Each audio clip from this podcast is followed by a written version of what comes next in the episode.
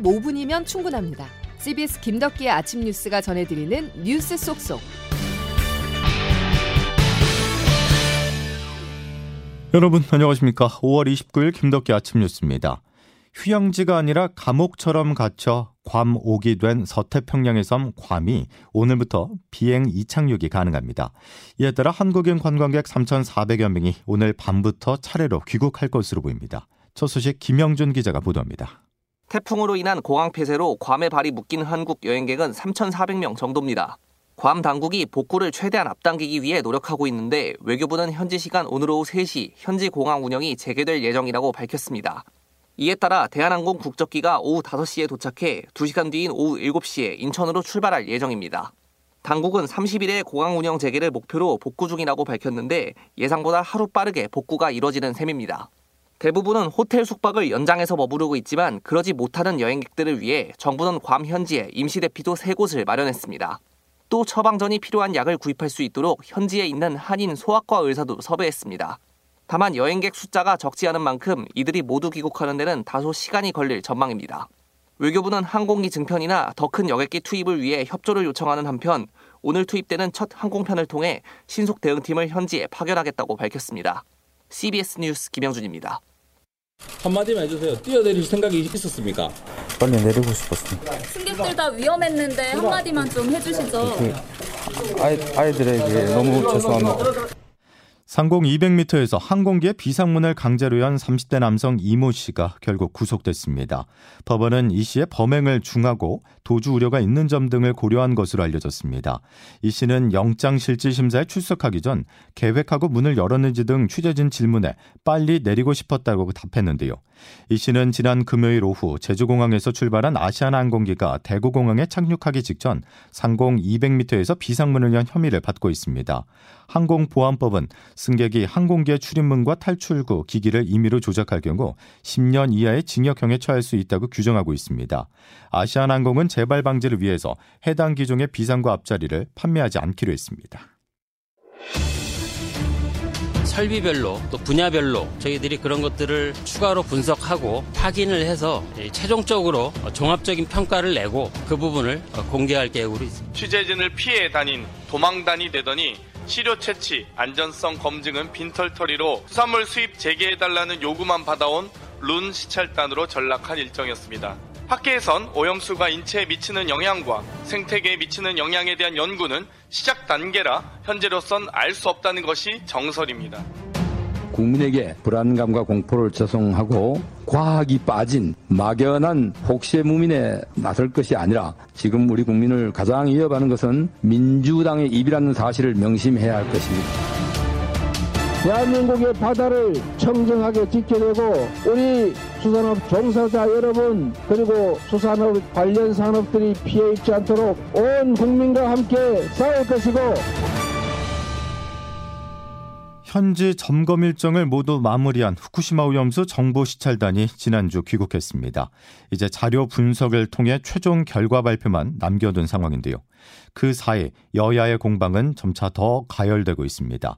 깜깜이 시찰이다 아니다, 야당이 국민 불안을 조성하고 있다 아니다, 여러 말들이 나오고 있는데요.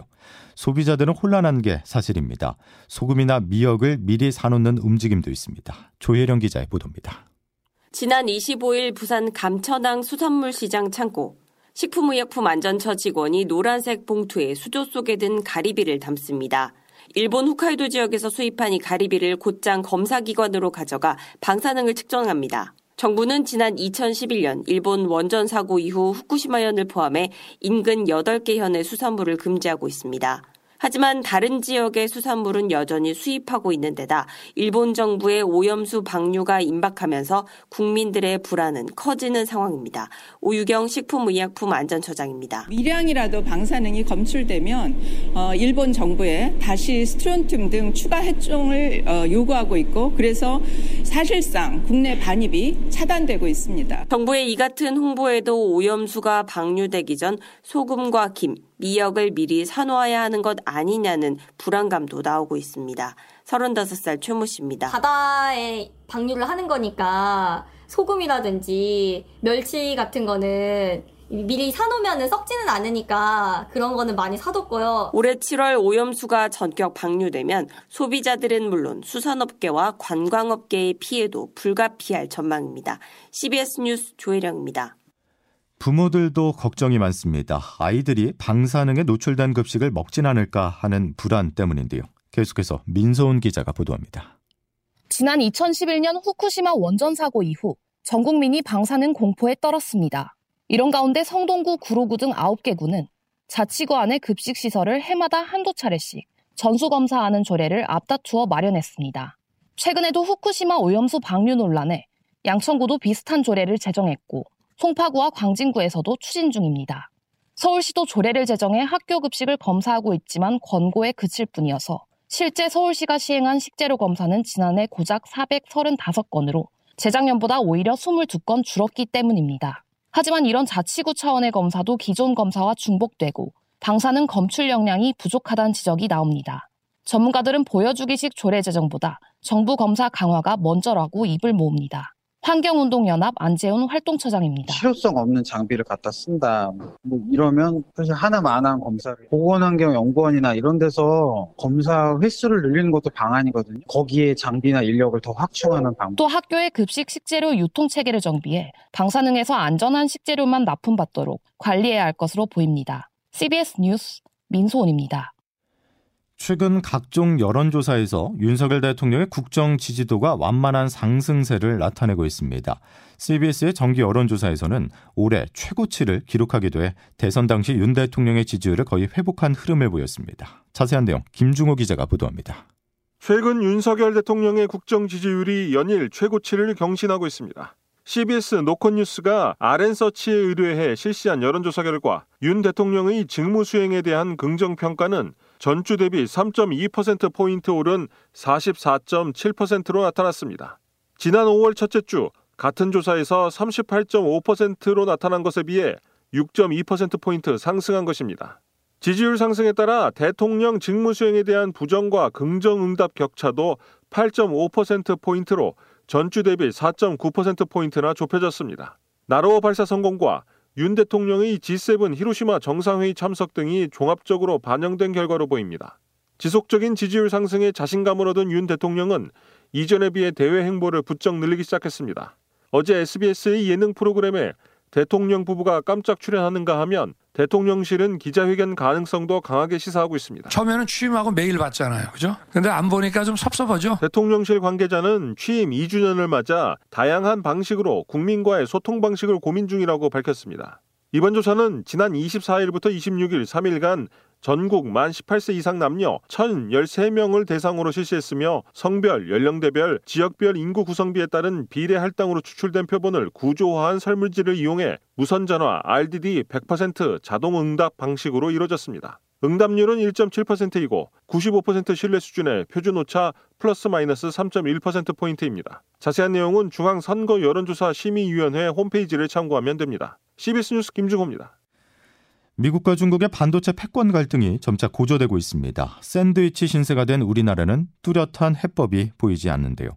일본은 호시탐탐 반도체 시장을 노리고 있어서 이 복합 위기를 돌파하기 위해서 새로운 전략이 필요하다는 지적입니다. 보도에 장성주 기자입니다.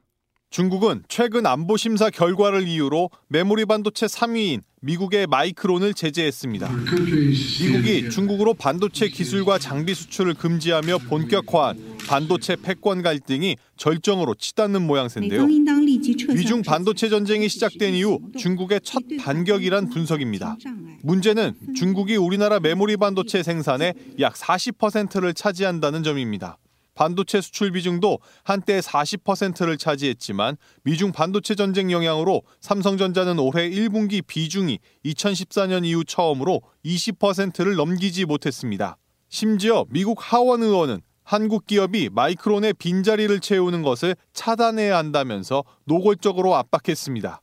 이미 중국은 안보와 경제의 방향을 미국으로 돌린 윤석열 정부를 향해 잘못된 외교 정책이 한국 경제를 막다른 골목으로 몰아넣을 수 있다고 경고했습니다. 미국과 중국의 양자택일 압박이 점입 가경이지만 우리 정부는 삼성전자와 SK하이닉스가 양쪽을 감안해서 잘 판단하지 않을까 생각한다며 전략조차 없는 모습입니다. CBS 뉴스 장성주입니다. 이런 가운데 한국이 중국의 미국 반도체 업체 마이크론 제재에 따른 중국 내 공급 부족을 메우지 않을 것으로 보인다고 블룸버그 통신이 현지 시간 27일에 보도했습니다.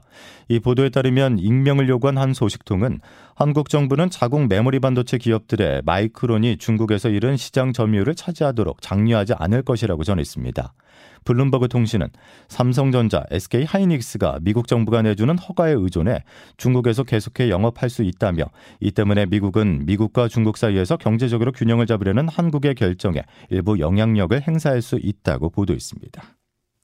우리 증시와 환율에 영향을 미치던 미국 정부의 부채 한도 인상 협상이 잠정적으로 타결됐습니다. 하지만 공화당 내 강경파들이 발목을 잡을 수 있다는 우려는 여전합니다. 워싱턴에서 최철 특파원이 보도합니다. 조 바이든 대통령과 케빈 매카시 하원의장이 디폴트, 즉 채무 불이행을 막기 위한 협상을 잠정적으로 매듭지었습니다. 양측은 정부 지출을 줄이는 대신 부채 한도를 인상하기로 했습니다. 매카시 하원의장입니다. 대통령과 오늘 두 번 통화했고 결국 우리는 지난 몇 주간의 협상을 매듭짓기로 원칙적으로 합의했습니다. 아직 해야 할 일이 많이 있지만 이번 합의가 미국 국민들에게 매우 가치 있는 일이라고 생각합니다. 잠정안의 주요 골자는 2024년에 국방비를 제외한 예산 규모를 2023년 수준으로 제한하고 그 다음 해에는 1%만 늘리기로 했습니다. 또한 저소득층 푸드스탬프 등 복지 수혜자에 대한 근로 요건도 강화하기로 했습니다. 다만 이번 합의는 지도부 간에 한 것으로 양측은 잠정 합의안이 상하원을 모두 통과할 수 있도록 소속 의원들을 설득하는 작업이 남았습니다. 부채 한도 인상 합의문은 내일 의원들에게 제공되고 하원은 6월 1일 본회의에 올려 투표를 할 예정입니다. 미 재무부는 최근 디폴트 시점을 6월 5일로 수정 전망한 바 있어 시간적으로는 다소 여유가 있는 상황입니다. 워싱턴에서 CBS 뉴스 최철입니다.